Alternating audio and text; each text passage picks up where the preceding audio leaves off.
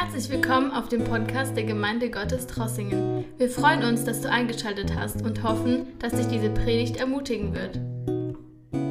Karfreitag ist ein wunderbarer Tag, Golgatha. Welch ein schönes Wort. Golgatha.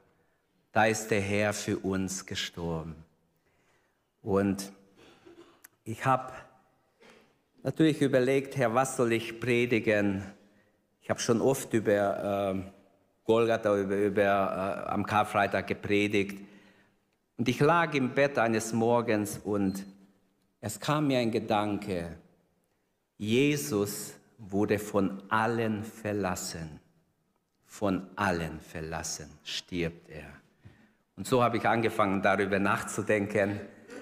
Und ich möchte Gottes Wort lesen aus Markus Evangelium, Kapitel 15 ab Vers 33 und eine zweite Stelle aus Jesaja, Kapitel 53. Gottes Wort aus Markus 15, 33 bis 41. Ähm, ich bitte, dass wir nochmals aufstehen. Als ein Dank für Golgatha, als ein Dank dem Herrn, als ein Respekt vor ihm, was er für dich, für mich getan hat. Markus 15, 33. Und als die sechste Stunde gekommen war, wurde es bis zur neunten Stunde im ganzen Land dunkel. Und zur neunten Stunde schrie Jesus mit lauter Stimme, Eloi, Eloi, lama sabtani, was übersetzt bedeutet, mein Gott, mein Gott, wozu hast du mich verlassen? Und einige, die dabei standen und es hörten, sagten, siehe, er ruft Elia an. Einer aber rannte, füllte ein Schwamm mit Essigwein, setzte ihn auf eine Stange und reichte ihn Jesus zum Trinken und sagte, wartet, lasst uns sehen, ob Elia kommt, um ihn herabzunehmen. Jesus aber gab einen lauten Schrei von sich und starb. Und der Vorhang des Tempels wurde von oben bis unten entzweigerissen. Als aber der Hauptmann, der Jesus gegenüberstand, sah, dass er auf diese Weise starb, sagte er, wahrlich, dieser Mensch war der Sohn Gottes. Aber auch einige Frauen verfolgten aus einigem Distanz alles mit. Unter ihnen befanden sich auch Maria und Magdala, Maria die Mutter von Jakobus dem Kleinen, und von Joses und Salome, welche ihn in Galiläa nachfolgten und zu dienen pflegten. Und viele andere waren anwesend, die mit ihm nach Jerusalem gekommen waren. Bis hierher die Markus-Stelle.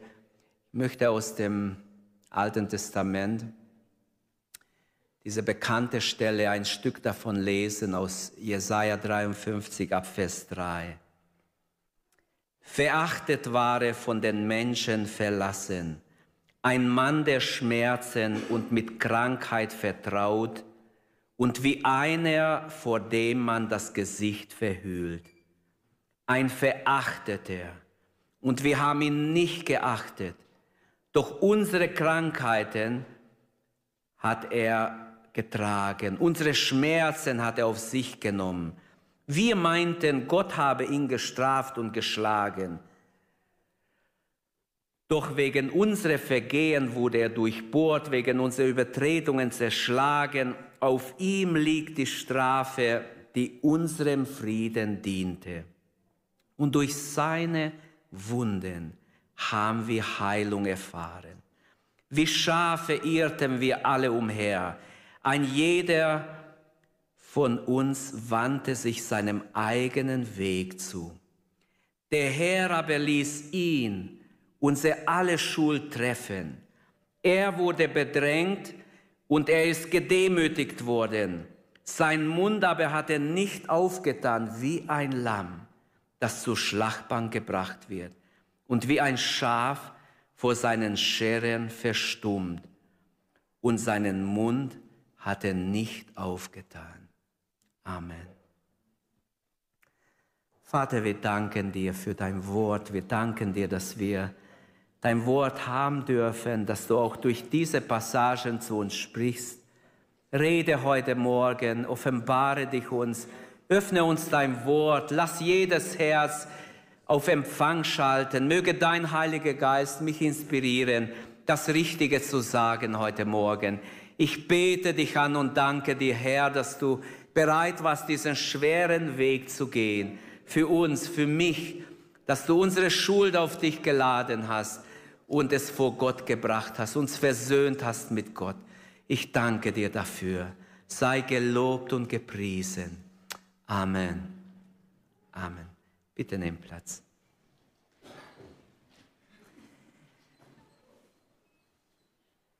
Als Thema möchte ich äh, über diese zwei Schriftstellen äh, setzen, als Gott Jesus verlassen hatte. Als Gott Jesus verlassen hatte, wurdest du schon verlassen im Leben?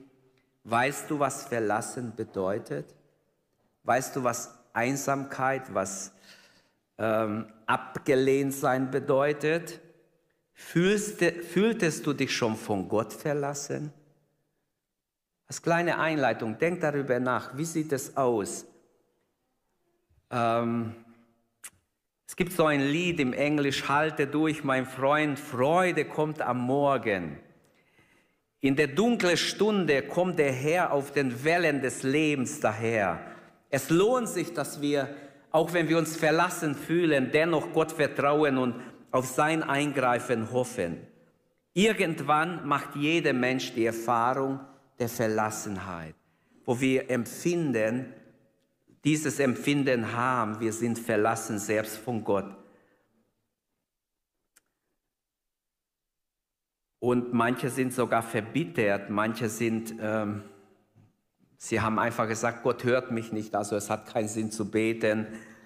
Verlassen zu werden ist eines der größten Enttäuschungen, die wir im Leben erfahren können. Unser Text zeigt, Jesus wurde von allen verlassen.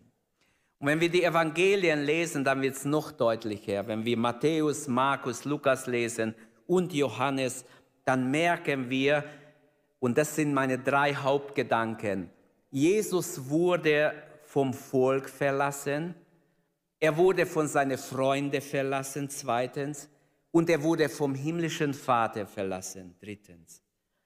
Fangen wir mit dem ersten an, verlassen vom Volk. Der Prophet Jesaja weissagt 700 Jahre vorher und spricht diese Verlassenheit sehr deutlich aus. Er spricht von einem Mann des Schmerzens. Jesus wird genannt, ein Mann des Schmerzens. Verachtet war er und von Menschen verlassen. Er sagt es voraus durch den Heiligen Geist. Matthäus berichtet, dass das Volk von den Hohepriestern aufgehetzt wurde. Die Hohepriester und die Ältesten haben das Volk aufgehetzt. Und so hat ihn das Volk, das eine Woche vorher so begeistert von ihm war, Palmzweige vor ihm geworfen hat und gerufen hat, Hosianna dem, dem Sohne Davids, Hosianna dem, der da kommt, im Namen des Herrn. Das Volk äh, war so leicht beeinflussbar. Wir haben in den letzten zwei Jahren gesehen, wie leicht die Menschen beeinflussbar sind. Man muss nur etwas genug behaupten und jeder glaubt es. Das Volk wird von den Priestern äh, wie ein Haufe beschrieben, die hin und her geführt werden, die von ihnen äh, mit ihrer Überredungskunst einfach in die Irre geführt werden. Die Bibel sagt, Satan verwandelt sich in ein Engel des Lichts, um zu verführen. Der Apostel Petrus schreibt, seid nüchtern und wacht, denn der euer Widersacher geht umher wie ein brüllender Löwe. Er versucht, wen er verschlingen kann. Dem widersteht fest im Glauben. Amen. Junge Männer, junge Frauen, wir dürfen widerstehen schon in jungen Jahren. Satan widersteht fest im Glauben. Nicht einfach davonlaufen, sondern widersteht in dem Glauben, im Namen Jesu, muss er gehen. Amen, muss er gehen. Es gibt kein Wenn und Aber. Mit dem Teufel brauchst du nicht diskutieren. Ihn dürfen wir im Namen Jesu widerstehen und er muss gehen. Widersteht ihn fest im Glauben. Satan ist ein überwundener Feind. Er ist nicht unser Feind, vor dem wir rennen müssen, sondern er ist unser Feind, aber er ist besiegt. Er macht nur so wie ein Löwe, aber in Wirklichkeit ist er besiegt. Jesus hat ihn auf Golgatha besiegt. Halleluja. Dann sehen wir auch das Volk. Das Volk im Markus 15 im Vers 11 steht, im Kapitel, wo ich gelesen habe, bisschen vorher, vor unserem Abschnitt steht im Vers 11, die Hohepriester aber überredeten das Volk, um die Freilassung von Barabbas zu bitten. Also sie hetzten das Volk auf, sagt Matthäus. Markus sagt, sie überredeten das Volk und das Volk wird somit mitschuldig an der Kreuzigung Jesu. Wenn wir mitmachen, da wo wir nicht mitmachen sollten, haben wir Mitschuld an eine Sünde, die wir nicht haben müssten. Das Volk hat sich mitschuldig gemacht. Von wo weiß ich das? Am Pfingsttag steht Petrus auf und predigt in Apostelgeschichte 2, Vers 22 und 23. Die Leute von Israel, hört her, es geht um Jesus von Nazareth. Und dann erklärt er, und er sagt im Vers 23, ihn, der nach Gottes unumstößlichen Ratschluss und nach seinem Voraussicht preisgegeben, preisgegeben werden sollte, habt ihr durch die Hand der Gesetzlosen, er meint wahrscheinlich die Römer damit, ans Kreuz nageln lassen und getötet. Ihr, Volk Israel, ihr seid mitschuldig geworden. Das heißt, zuerst lassen wir uns aufhetzen von den Hohepriester, die Schriftgelehrte, dann lassen sie sich als nächstes überreden und dann sind sie mitschuld. Wie traurig. Wir sehen, wie diese positive Begeisterung vom Palmsonntag so schnell wieder in eine ganz andere Richtung geleitet wird. Man sagt ja, wer schnell begeistert ist, ist wieder schnell enttäuscht. Und das sehen wir auch sehr oft unter Menschen bis heute.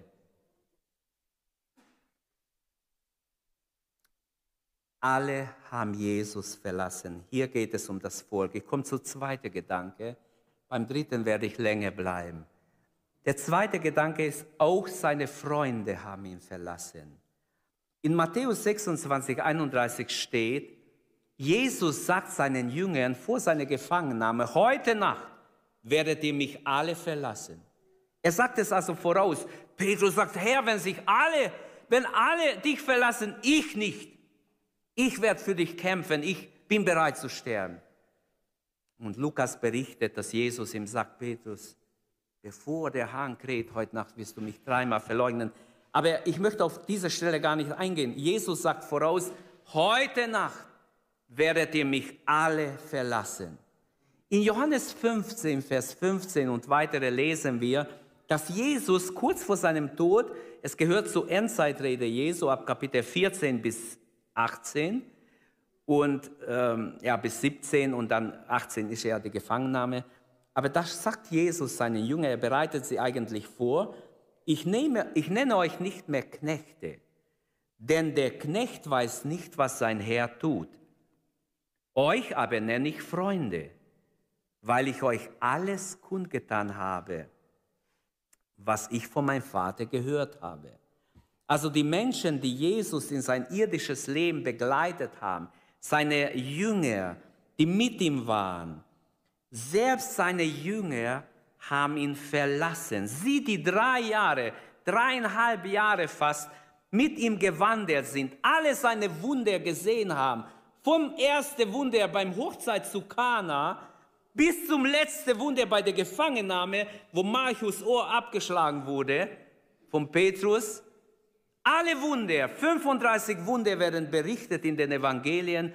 Alle Wunder haben sie miterlebt. Sie selber haben Wunder erlebt. In Lukas 10 steht, sie gingen, Jesus sandte sie aus, um Teufel auszutreiben, Menschen zu heilen. und das Evangelium zu verkündigen. Und als sie zurückkamen, haben sie berichtet, Herr, sogar die Dämonen sind uns untertan. Mit großer Freude kamen sie von der Missionsreise zurück. Und dennoch haben sie alle Jesus verlassen. Was soll das? Wie kann das sein? Ist das normal, dass man als Jünger Jesu, als Jüngerin Jesu den Herrn einfach verlässt? Einsamkeit ist oft schwer zu ertragen. Aber noch schmerzhafter ist es, wenn jemand, der dir nahesteht, dich verlässt. Wenn Familienangehörige, Freunde, die dir ganz nahe standen, Geschwister im Herrn, dich verlassen. In der Bibel steht über die Endzeit, dass Leute aus der Gemeinde die andere verraten werden. In Verfolgungszeiten war es immer wieder so, Leute aus der Mitte der Gemeinde haben Leute angezeigt bei den Behörden und sie wurden abgeführt, hingerichtet und oft gefangen genommen.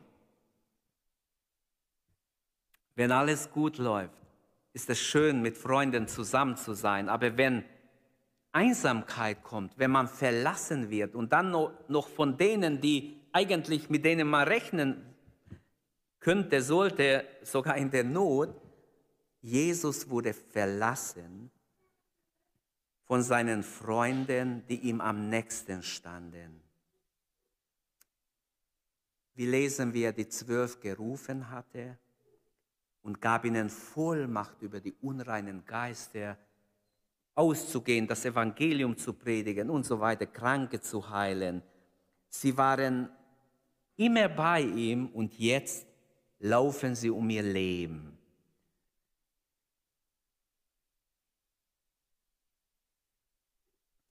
Frag dich an diesem Moment oder bei diesem Gedanken, Herr, wie ist meine Beziehung zu dir? Wie tief ist meine Beziehung zu dir? Habe ich dich auch verlassen, Herr? Vielleicht mit schlechten Worten, mit Taten? Habe ich dich auch verlassen, Herr? Herr, wie ist meine Beziehung zu dir? Wie sieht es aus mit unserer Beziehung zum Herrn? seinen engsten Freunden, die ihn als Hirten erlebt haben. Er war täglich zusammen mit ihnen. Sie hörten seine wunderbaren Worte. Er war der gute Hirte für sie. Und jetzt, wo es darauf ankommt, dass sie zu ihm stehen, verlassen sie ihn auch. Und das bringt uns schon zum dritten Gedanken. Jesus war verlassen vom himmlischen Vater. Unser Text beinhaltet eines der größten Rätsel der Menschheitsgeschichte. Es gibt auch in der Theologie, in der biblischen Lehre nicht ein größeres Geheimnis wie die Menschwerdung Jesu. Jesus wurde Mensch, er war Gott und Mensch gleichzeitig. Und wie kann es sein, dass Gott Gott verlässt? Als Gott Gott verlassen hat, hätte ich auch als Überschrift nehmen können, aber manche würden es falsch verstehen und daraus vielleicht einen Spott machen. Aber das ist, was im Text steht. Selbst Gott Vater verlässt Gott Sohn. Man muss dieses Wort verlassen erstmal tief sacken lassen in unser Herz. Und zur neunten Stunde schrie Jesus mit lauter Stimme, Eloi, Eloi, lama sabtani. Was übersetzt bedeutet, mein Gott, mein Gott, wozu hast du mich verlassen?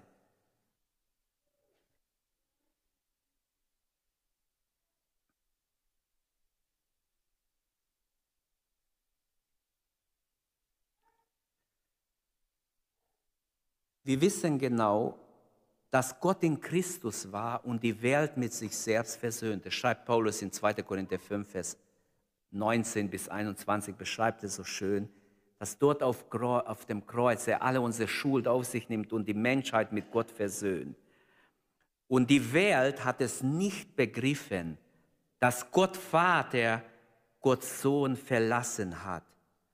Jesaja weiß, sagte es 700 Jahre, wie ich am Anfang gesagt habe, wir haben es auch gelesen. Wir meinten, Gott hat ihn gestraft und geschlagen.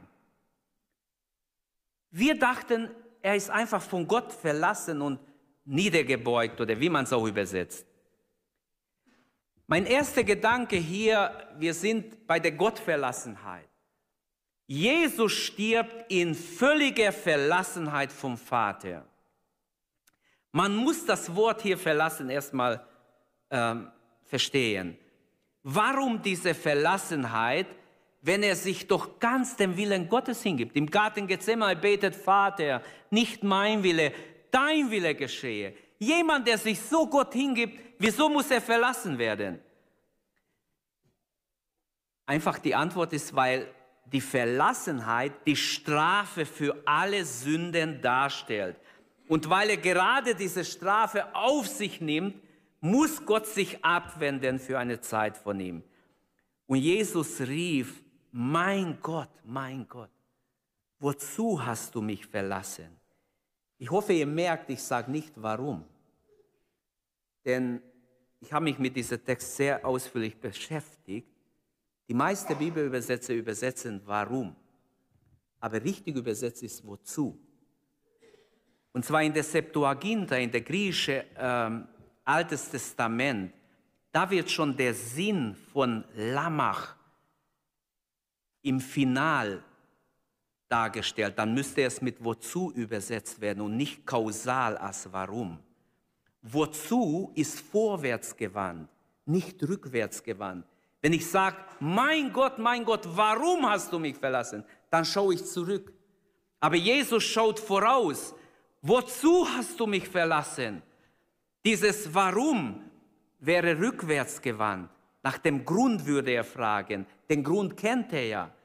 Dieses Wozu fragt aber, wie es weitergehen soll.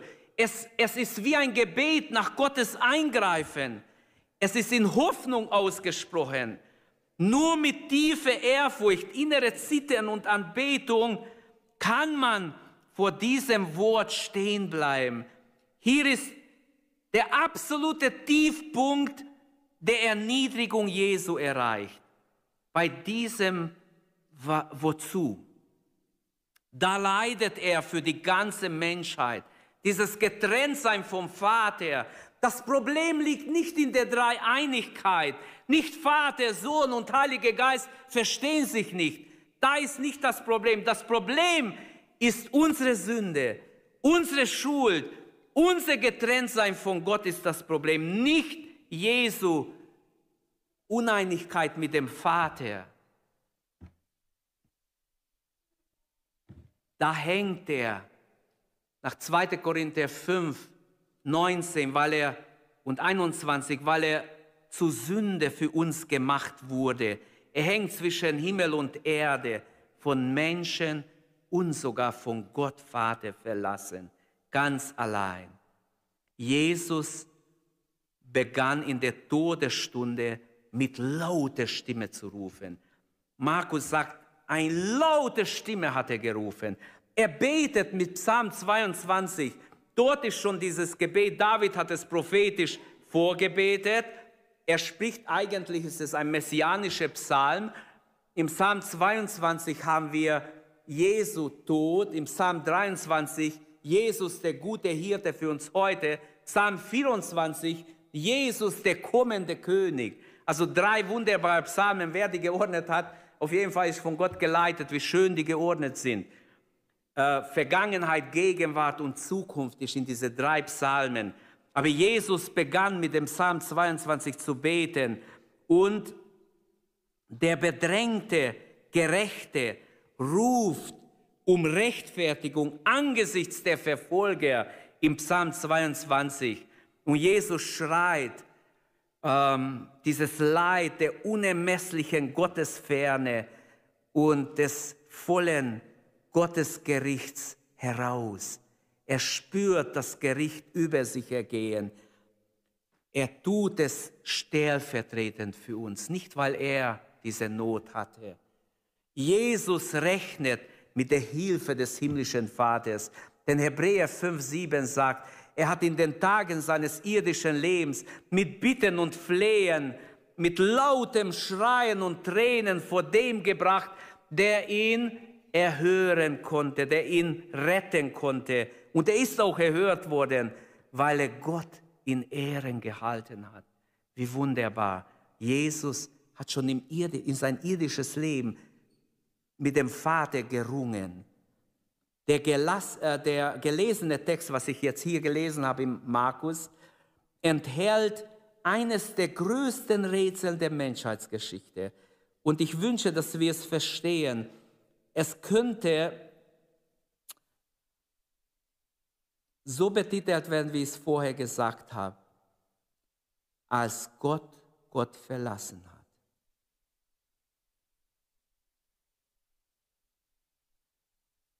Jesus Christus stirbt mit einem Gebetsschrei auf dem Herzen. Wozu hast du mich verlassen?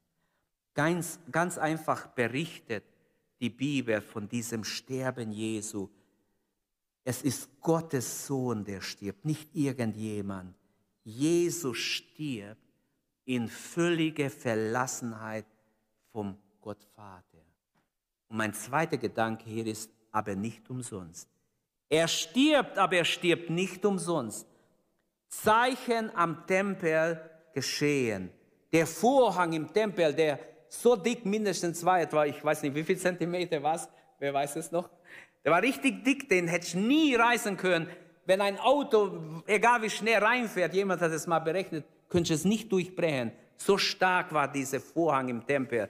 Der war von oben bis unten einfach durchgerissen. Markus betont nicht nur ein bisschen angerissen, von oben bis unten durchgerissen. Das heißt, ein Durchgang ins Allerheiligste ist möglich. Halleluja.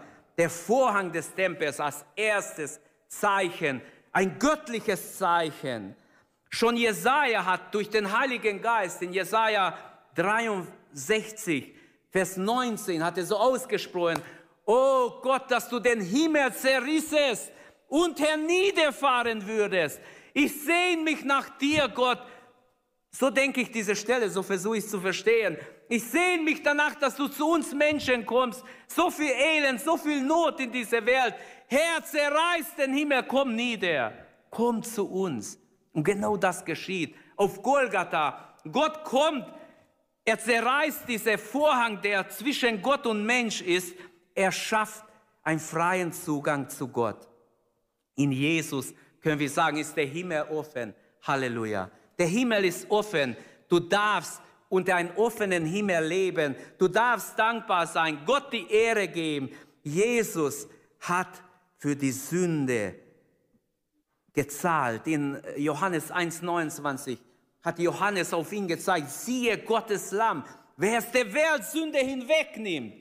Er war dieses Lamm Gottes, der es wer die Weltsünde hinwegnahm. Genau hier geschieht es. Noch am Kreuz kommt auch der römische Hauptmann zum Glauben, während Jesus noch am Kreuz stirbt. Er sieht, wie der stirbt und er ist überzeugt, wahrlich, dieser Mensch ist Gottes Sohn gewesen. Das heißt, am Kreuz geschieht etwas, Dinge bewegen sich. Gott ist am Wirken, nicht nur der Vorhang zerreißt, auch der Hauptmann, der alles leitet, die ganze Kreuzigung. Und das waren raue Männer. Der hat viele Kreuzigungen gesehen. Der hat sich nicht erschreckt, wenn jemand geschrien hat. Der hat wahrscheinlich hunderte Kreuzigungen schon geleitet. Und er leitet Jesu Kreuzigung. Er sieht zu, er schaut alles. Aber als Jesus stirbt, bekehrt er sich. Wahrscheinlich hat Markus sich nachher mit ihm getroffen und von ihm selber erfahren, wie es war, wie alles geschehen ist, der ihn genau beobachtet hat. Jesus stirbt nicht umsonst. Seit er starb, geschehen wunderbare Dinge. Da fing es erst an. Gleich am Anfang, der Vorhang zerreißt. Der Hauptmann bekehrt sich. Halleluja. Und seit der Hauptmann sich bekehrt hat, haben sich viele bekehrt. Ich hoffe, du auch. Ich habe mich auch bekehrt. Wir wurden alle irgendwo vom Evangelium erreicht. Eines Tages hörten wir das wunderbare Wort Gottes und es hat unser Herz erreicht. Wie arm ist ein Mensch, der noch nicht von Gottes Wort erreicht wurde. Wie wunderbar, dass Millionen Menschen weltweit nach diesem Hauptmann sich auch bekehrt haben, weil sie von Jesus absolut überwältigt waren. Dieser Hauptmann ist ein Symbol für die Heiden, die kommen sollen. Er war gar kein Jude. Und trotzdem wird er gerettet. Trotzdem bekennt er Jesus als Herrn. Er sieht in Jesus nicht ein menschliches Vorbild, sondern er sieht den Sohn Gottes. Er sagt, wahrlich, es ist so, er ist der Sohn Gottes gewesen. So einen Tod habe ich noch nie gesehen. Alle, die bisher starben, starben anders. Dieser Mann starb auf seinen eigenen Befehl hin. Er schrie laut, er übergab sein Geist dem Vater und er starb auf seinen eigenen Befehl. Wo gab es denn sowas? Wo gibt es denn sowas? Es gibt nirgends sowas. Das gibt es nur bei Jesus. Halleluja. Jesus ist wunderbar, einzigartig. Es lohnt sich, alles hinzugeben, wie wir gesungen haben vorher, für das neue Leben. Das neue Leben ist etwas Wunderbares. Das neue Leben strömt durch den Heiligen Geist aus Gott. Es lohnt sich, alles hinzugeben. Vergiss alles, was dich ab, aufhält oder abhält von Gott. Ist Jesus dein persönlicher Erlöser? Die ganze Schöpfung reagiert. Die anderen Evangelien berichten uns, Dunkelheit kommt über, über die ganze, also einfach die Sonne verfinsterte sich. Die Schöpfung trauert mit. Und da rätseln die Bibelausleger, ja, war es nur in Israel, war es auf der ganzen Welt? Wie war es denn? War es nur eine dunkle Wolke, der vorbeizog? Ja, man kann ja immer alles so das Göttliche runterspielen und menschlich erklären. So wie die Wissenschaftler versuchen, die, die Wunder der Bibel immer menschlich zu erklären. Das ist alles zu menschlich. Wir haben einen Gott, der ist nicht menschlich. Der ist wirklich Gott. Amen.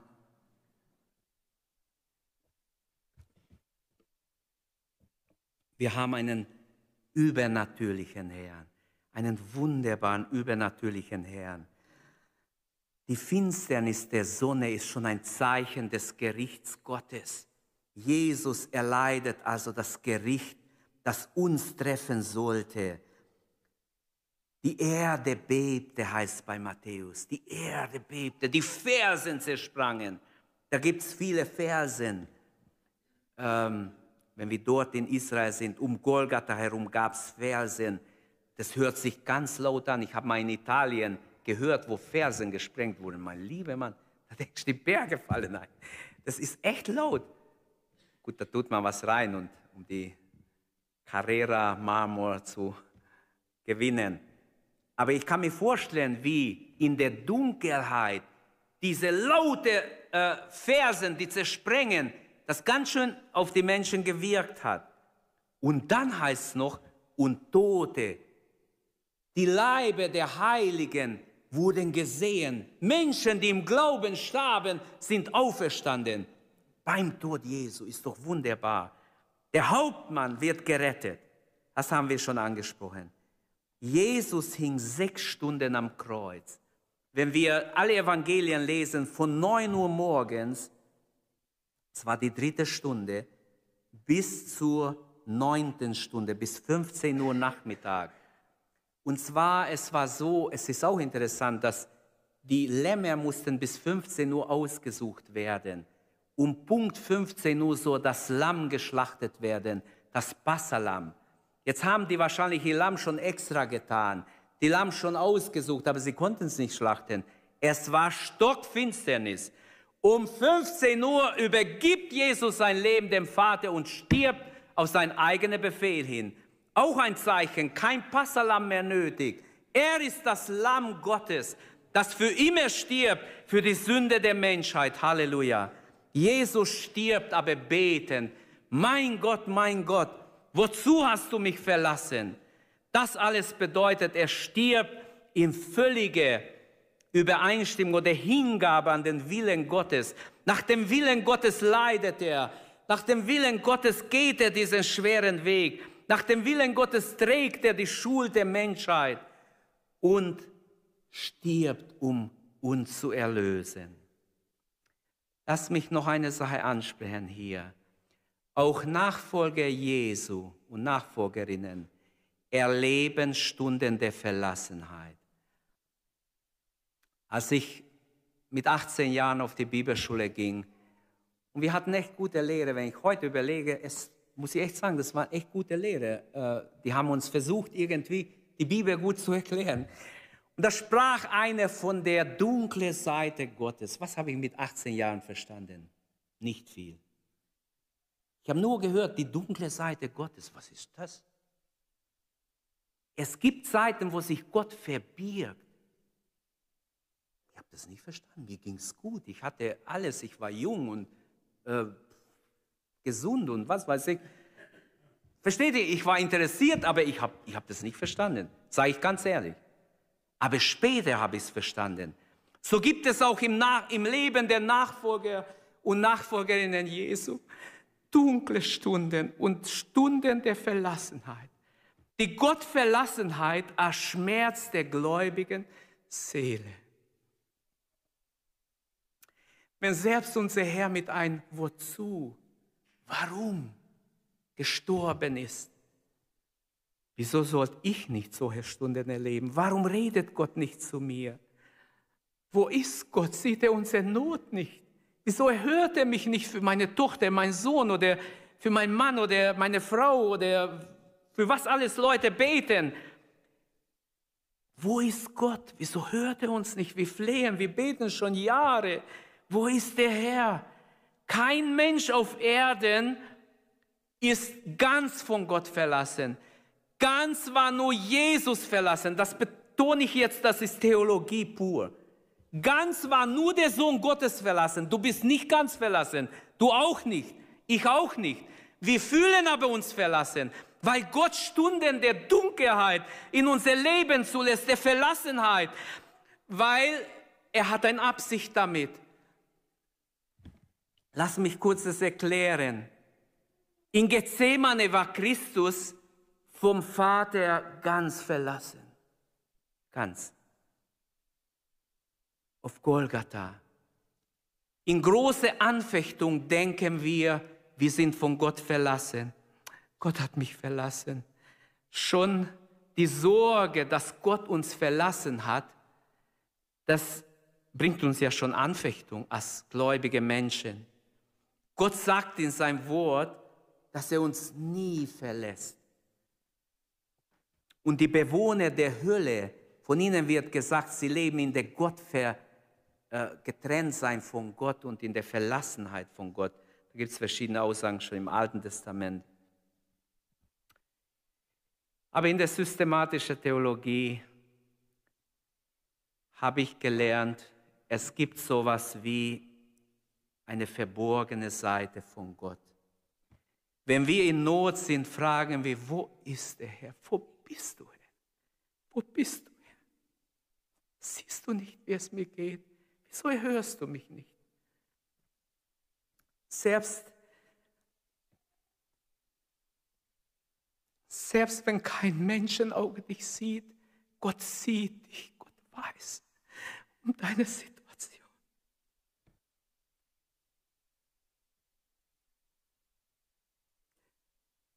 Er hat sein Rücken uns nicht gekehrt.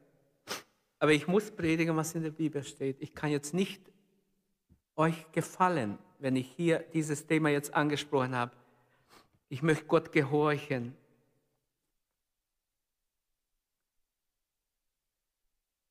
Der Mensch kann eigentlich nicht von Gott fliehen. Jona hat es ja versucht, aber er hat es nicht geschafft. Und viele andere haben es versucht. Und die Bibel sagt ganz klar, man kann gar nicht von Gott wegrennen. Man kann es versuchen. Aber am Schluss stehst du doch vor Gott. Egal wer du bist, du stehst wieder vor Gott. Es steht im Psalm 139,9, nehme ich Flügel der Morgenröte oder wohnte ich am äußersten Meer, würde deine Hand mich auch dort führen und ein starker Arm mich halten. Wenn ich die Flügel auch der Morgenröte nehme, wenn ich also Lichtgeschwindigkeit hätte, wie die Sonne, Lichtgeschwindigkeit, selbst dann würde ich Gott nicht entkommen. Gott ist mir, ich würde genau zu ihm fliehen, weil er ist schon dort. Er ist also allgegenwärtig, das lehrt ja die Bibel. Er ist allgegenwärtig. Gott ist überall gegenwärtig, alle Zeit, nirgends abwesend. Er trifft sich beim Kommen, wenn er geht und beim Gehen, wenn er kommt. Er ist überall gegenwärtig. Gott ist zeitlos, unbegrenzt, ewig. Er ist überall. Es gibt zwar Plätze, wo du Gott mehr spürst, Manche spüren Gott in einer Kathedrale mehr, manche in ihr Zimmer mehr, manche vielleicht irgendwo in ein Kloster mehr, aber das sind nur Gefühle des Menschen. In, in, die Tatsache ist, die biblische Aussage ist, Gott ist überall, überall. Ein Schüler kommt zu einem Rabbi und sagt, Rabbi, kannst du mir erklären, wieso offenbart sich Gott in ein Dornbusch dem Mose? Das verstehe ich nicht. Dieser Dornbusch ist ja verachtet in Israel. Es ist verachtet, weil es voller Stachel ist und oft hat es Menschen verletzt. Und das ist eigentlich ein, ein Busch, das verachtet wird, das nichts Nütze hat, sagt man wenigstens. Und der Rabbi sagt, ja, ich werde es dir erklären. Warum hat Gott sich aus einem Dornbusch dem Mose offenbart? Und er hat gesagt, ich, find's, ich darf nicht vorher lachen, sagt meine Frau, okay. Damit wir merken, dass es kein Ort auf der Erde gibt, wo Gott nicht ist. Sogar in ein Dornbusch ist er. Ah, okay. Jesus spürt höchstpersönlich diesen Schmerz der Ver Gottverlassenheit. Er spürt es. Er ist von Gott Vater verlassen in diesem Moment. Aber das Problem ist nicht seine Beziehung zum Vater. Die war sehr gut. Sein Problem ist nicht, dass er nicht dem Vater und seinem Willen ergeben ist. Es geht am Kreuz um unsere Not, um unsere Sünde, um deine und meine Sünde, nicht um Jesu Not. Amen. Es geht um meine und um deine Sünden auf Golgatha. Es geht nicht um Jesu Erlösung, es geht um deine und meine Erlösung. Das ist, was uns hilft, dass wir die Sache verstehen, warum Jesus so leiden muss. Kein Mensch auf Erden ist von Gott einfach nur so verlassen, ohne Grund. Denn Shedrach, Meshach und Abednego werden wegen ihr Glauben im Feuerofen geworfen und der vierte Mann kommt und ist bei ihnen im Feuer und, und hat einfach die Naturgesetze ausgelöscht. Sie verbrennen nicht, sie riechen noch nicht mal nach Feuer. Das ist doch ein Wunder. Daniel wird im Löwengruben geworfen, die so hungrig sind, sie würden ihn schon im Luft, in der Luft zerfetzen. Aber kein Löwe rührt ihn an. Er kommt lebendig aus dem, aus dem Löwengrube. Die anderen, die reingeworfen werden, die, werden, die erreichen den Boden gar nicht, heißt es. Die werden zerrissen. Paulus konnte sagen, als er in Rom war, als er vor dem Kaiser, berief sie auf dem Kaiser, er schreibt in 2 Timotheus, alle haben mich verlassen. Das ist eigentlich ein trauriges Zeugnis, was er dem Timotheus schreibt. Alle haben mich verlassen. Meine ganzen Mitarbeiter sind alle geflohen. Die haben alle gedacht, wenn ich hingerichtet werde, werden sie auch hingerichtet. Lese ich zwischen den Zeilen. Sie haben mich alle verlassen, aber der Herr stand mir bei und rettete mich aus dem Rachen des Löwen. Wie wunderbar. Wer ein gutes Zeugnis doch am Ende. Das erste, der erste Teil ist nicht schön, dass seine Mitarbeiter in einen nach dem anderen verlassen, wie sie auch alle hießen. Aber der Herr stand mir bei. Und darauf kommt es an, dass der Herr dir und mir beisteht. In großen Anfechtungen empfängt oder empfindet der Mensch oft, Gott hat mich verlassen. Josua war ängstlich. Josua 1,5 und Gott kommt zu ihm und spricht mit ihm. Ich will dich nicht verlassen, noch von dir weichen. Hab Mut, sei stark, und so weiter. Gott ermutigt ihn ganz stark. Dann, ähm, wenn schwierige Zeiten kommen in unser Leben, Zeiten, des, wo Durchstrecken in dein Leben sind, in unser geistliches Leben, gibt es auch Durchstrecken, wo Gott uns einfach auch prüft, unseren Glauben prüft. Jesaja weissagt und sagt, und wir zitieren oft diesen Vers, aber er, sagt zu Israel einmal und tröstet Israel, ich habe dich ein kleiner Augenblick verlassen, doch mit ewiger Gnade will ich mich erbarmen über dich, spricht der Herr. Und jetzt nochmals zu der dunklen Nacht der Seele in unser Leben. Auch wir als Jüngerinnen, Jünger Jesu erleben diese dunkle Nacht der Seele. Dabei gibt es verschiedene Stufen der Prüfungen, wo Gott uns führt. Beim Durchschreiten dieser Nacht müssen Menschen alles Mögliche ablegen, Gott weihen, sich hingeben, immer wieder auf alles verzichten, jede menschliche Sicherheit, alles. Gott will sehen, ob wir ihm wirklich vertrauen, ob wir wirklich bereit sind, alles zu verlassen, alles um seinetwillen herzugeben. Und die eigentliche tiefe, dunkle Nacht der Seele ist eine Erfahrung, wo wir empfinden, Gott, von Gott verlassen zu sein, allein gelassen zu sein. Ich habe jemanden mal getroffen, ich vergesse es nie, da war ich auch noch jung, ich habe ihn nicht verstanden.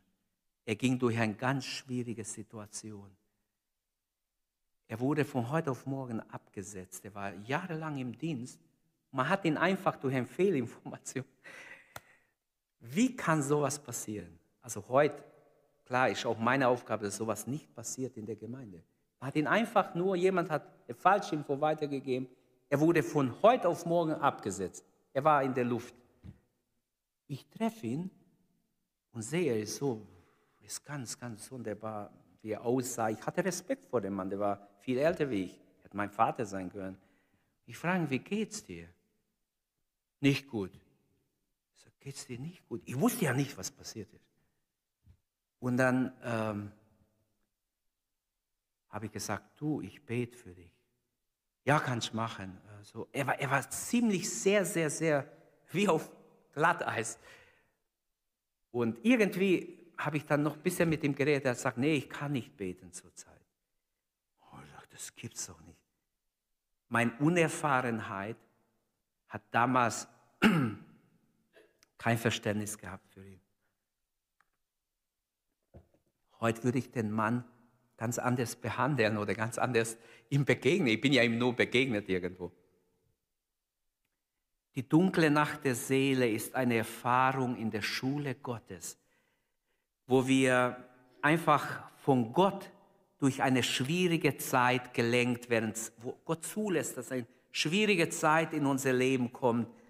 Je größer diese Dunkel, je heller wird das Licht, wenn Gott eingreift. Und es ist wichtig, nicht aufzugeben. Wenn du durch eine dunkle Zeit gehst in dein Leben, durch irgend so eine dunkle Nacht in deine Seele, in dein geistliches Leben, gib nicht auf, der Herr hat gesagt, ich werde dich nicht verlassen noch versäumen. Hebräer 13, Vers 5. Ich werde dich nicht verlassen, noch von dir weichen. Aber wo war Gott, hat jemand gefragt, als Rahel, die junge Frau von Jakob, dem Erzvater, stirbt. Und Jakob schreit zu Gott und fleht um Gnade. Aber wo war Gott? Wieso lässt Gott dann sowas zu? Bei jemand, der Verheißungsträger ist, der in der Bibel die Linie Gottes weiterträgt, des Volkes Gottes, wieso lässt Gott das zu, dass seine junge Frau stirbt bei der zweiten Geburt? Gideon ist enttäuscht, fragt Gott, wenn das stimmt, was unsere Väter sagen, wo sind die Wunder, die sie erzählen? Ich sehe nichts davon. Nur die Feinde sehe ich. Die kommen schon wieder. Ich muss alles verstecken. Die holen unsere Ernte ab. Wo ist Gott? Und wisst ihr, dass es ganz gut ist, so zu beten? Gott herauszufordern, ehrlich, ehrlich zu beten. Herr, wir wollen Erfahrungen mit dir machen. Wir wollen dich erleben. Amen. Wir wollen Neues erleben. Wir wollen Erfahrungen mit Gott machen. Wir wollen sehen, wie Gott uns leitet durchs Leben. Wir wollen neue Erlebnisse mit Gott machen. Möge es Gott schenken, dass wir Erfahrungen mit ihm machen, die wir noch nie gemacht haben. Auch Gottes Kinder fragen sich öfters, wo ist der Herr? Wo bist du Herr? Im Stürme des Lebens, wenn wir in schwierige Situationen sind, wenn wir beten, wir wollen im Willen Gottes sein. Jemand hat es so gesagt, die Schiffe sind nicht gebaut worden, damit sie im Hafen angekettet bleiben, sondern damit sie hinausgehen auf das stürmische Meer und dort fahren und Dinge erledigen. Die Schiffe müssen hinaus ans Meer. Genau wir sind in diesem Fall die Schiffe, die hinaus müssen ins Meer des Lebens, Wo ist Gott in deiner Situation? Wo bist du, Herr, in mein Leben? Die Antwort ist, Gott ist da. Er ist da. Er ist da. Und ich möchte euch ermutigen mit noch ein paar Stellen. Ich habe ihn gefragt, heißt es in einem Lied, Herr, warum wurdest du verlassen? Und die Antwort kam, damit du nicht verlassen wirst. Jesaja 52, 10, denn Berge mögen weichen, Hügel hinfallen, doch meine Gnade wird nicht von dir weichen und mein Friedensbund nicht wanken, spricht der Herr dein Erbarme. Halleluja. Wie schön. Gott verlässt keinen, der nicht zuvor ihn verlassen hat. Das ist ein biblisches Prinzip. 2. Chronik 15, Vers 5.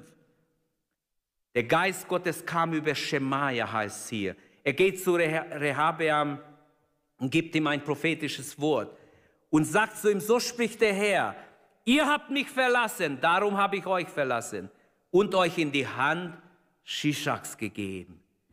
In 1. Chronik 28, 9 spricht David mit seinem Sohn Salomo, der den Thron übernehmen soll. Und er sagt ihm abschließende Worte, bevor er stirbt. Er sagt zu ihm, der Herr erforscht alle Herzen und versteht alles Dichten und Trachten der Gedanken. Wirst du, Salomo, ihn suchen, so wirst du ihn finden. Wirst du ihn verlassen, so wird er dich verwerfen auf ewig. Boah, wie kannst du als Vater sowas deinem Sohn sagen? Aber das ist ein biblisches Prinzip. Wer Gott verlässt, wird auch verlassen. Gott handelt immer nach sein Wort, nach biblischen Prinzipien. Der Erste, der Gottes Wort hält, ist Gott. Habt ihr das gemerkt? Gott hält sein Wort immer. Er hat noch nie sein Wort übertreten. Und wir sollen es auch halten. In 2. Chronik 15, Vers 2 kam der Geist Gottes auf einen Propheten namens Asaria. Und der weissagte dem König Asa, eigentlich ein es war ein Reform in Israel, ein Aufbruch, eine Erweckung. Und er kommt und weiß, sagt, hört mir zu, Asa und ganz Juda und Benjamin. Mal sehen, was hat der Herr zu sagen? Sie haben alle gehört. Was hat Gott zu sagen? Der Herr ist mit euch, weil ihr mit ihm seid. Und wenn ihr ihn sucht, wird er sich von euch finden lassen. Werdet ihr, ihr ihn verlassen, so wird er euch auch verlassen. Wieder dieses biblische Prinzip. Gott hält sich zu dem, der sich zu ihm hält. Gott handelt immer nach diesem Prinzip bis heute. Auch wenn wir manchmal fühlen, wir sind von Gott verlassen, wir sind in Anfechtung, vielleicht ähm, als Gotteskind, als Menschen, die Gott vertrauen, dennoch ist wichtig, dass wir Gottes Wort lesen. Zum Beispiel im Psalm 13, Vers 2 heißt es, Herr, wie lange wirst du noch so mich ganz vergessen? Wie lange verbirgst du dein Antlitz, dein Angesicht vor mir? Herr, wie lange noch? Ich warte die ganze Zeit. Herr, bitte. Oder Psalm 77, Vers 8. Wird denn der Herr auf ewig verstoßen und kein Gnade mehr erweisen? Habakuk ist ein Prophet, von Gott berufen, gesetzt im Kapitel 1, Vers 2, gleich am Anfang seines Buches, sagt der Herr, wie lange soll ich schreien und du hörst mich nicht? Ja, wie lange noch? Wie lange soll ich noch rufen und du hörst nicht? Der Herr hört. Aber wir haben dieses Gefühl der Verlassenheit. In Wirklichkeit sind wir nicht so verlassen, wie Jesus war. Das war Verlassenheit, vollkommene Verlassenheit. Der Herr lässt auch uns manchmal warten. Und ich möchte euch ermutigen, jeden, es lohnt sich auf Gott zu warten. Es lohnt sich, mit Gott zu rechnen. Warum lässt mich Gott manchmal so lange warten? Scheint mir einfach zu lang. Und der Herr, wenigstens wenn ich ihn richtig verstanden habe, hat mir Folgendes gesagt. Der hat mir einfach gesagt, ich möchte die Beziehung zu dir ganz neu auf den Prüfstand ich möchte, dass du ganz nah bei mir bist. Deshalb lasse ich dich warten. Komm näher zu mir. Komm noch näher. Komm näher. Such mein Angesicht. Es kommt eine Zeit, wo Gott uns sofort erhören wird. Wenn Not ist, wenn große Nöte sind, wird Gott sofort erhören. An der Stelle wird Gott dich erhören. Du betest und er antwortet gleich. Danke, Jesus, für diese wunderbare Verlassenheit. Er war bereit, ganz verlassen zu werden, damit wir nicht verlassen werden. Ich schließe, ich fasse zusammen, Jesus stirbt in völliger Verlassenheit vom Vater. Und auch wir als seine Nachfolger erleben dieses Gefühl der Verlassenheit. Wie oft haben wir Jesus selber verlassen, indem wir ihn vernachlässigt haben, vielleicht Dinge gesagt haben, in Unfrieden oder sonst was gemacht haben, mit unseren Taten gesündigt haben. Wie oft haben wir Gott verlassen? Jesus stirbt in völliger Verlassenheit. Aber er stirbt nicht umsonst. Amen. Er stirbt nicht umsonst. Wir sind auch Frucht seines Leidens. Millionen Menschen weltweit, schon seit Generationen, sind Frucht seines Leidens. Jesaja hat es vorausgesagt. Wenn er stirbt, wird er viel Frucht sehen. Halleluja. Auch du sollst eine Frucht sein, wenn du es noch nicht bist. Werde eine Frucht. Gib dein Leben Gott. Egal wie tief ein Mensch gefallen ist, Golgatha ist eine Möglichkeit für dich, für jeden heute Morgen. Ob du live zuschaust, ob du hier bist, Golgatha ist die Möglichkeit für dich, errettet zu werden, Vergebung zu empfangen. Und ein abschließendes Wort, Kolosse 2,15. Er, Jesus, hat den Schuldschein, der gegen uns sprach, durchstrichen und seine Forderung die uns anklagten, aufgehoben. Er hat ihn durch, äh, dadurch getilgt, dass er ihn an das Kreuz geheftet hat. Die Fürsten und Gewalten hat er entwaffnet und öffentlich zur Schau gestellt. Durch Christus hat er über sie triumphiert. Halleluja. Welch ein siegreicher Vers, das Golgatha von einer siegreichen Seite beschreibt. Es geht am Kreuz nicht um Jesu Not, sondern um deine und meine Not, um die Sündennot, die wir haben, alle. Es geht nicht um Jesu Errettung, es geht um unsere Errettung. Amen. Danke, dass du unsere Predigt angehört hast. Wenn dich die Botschaft angesprochen hat, dann teile sie gerne mit deinen Freunden und Bekannten, dass auch sie diese Predigt hören können. Wir wünschen dir Gottes Segen.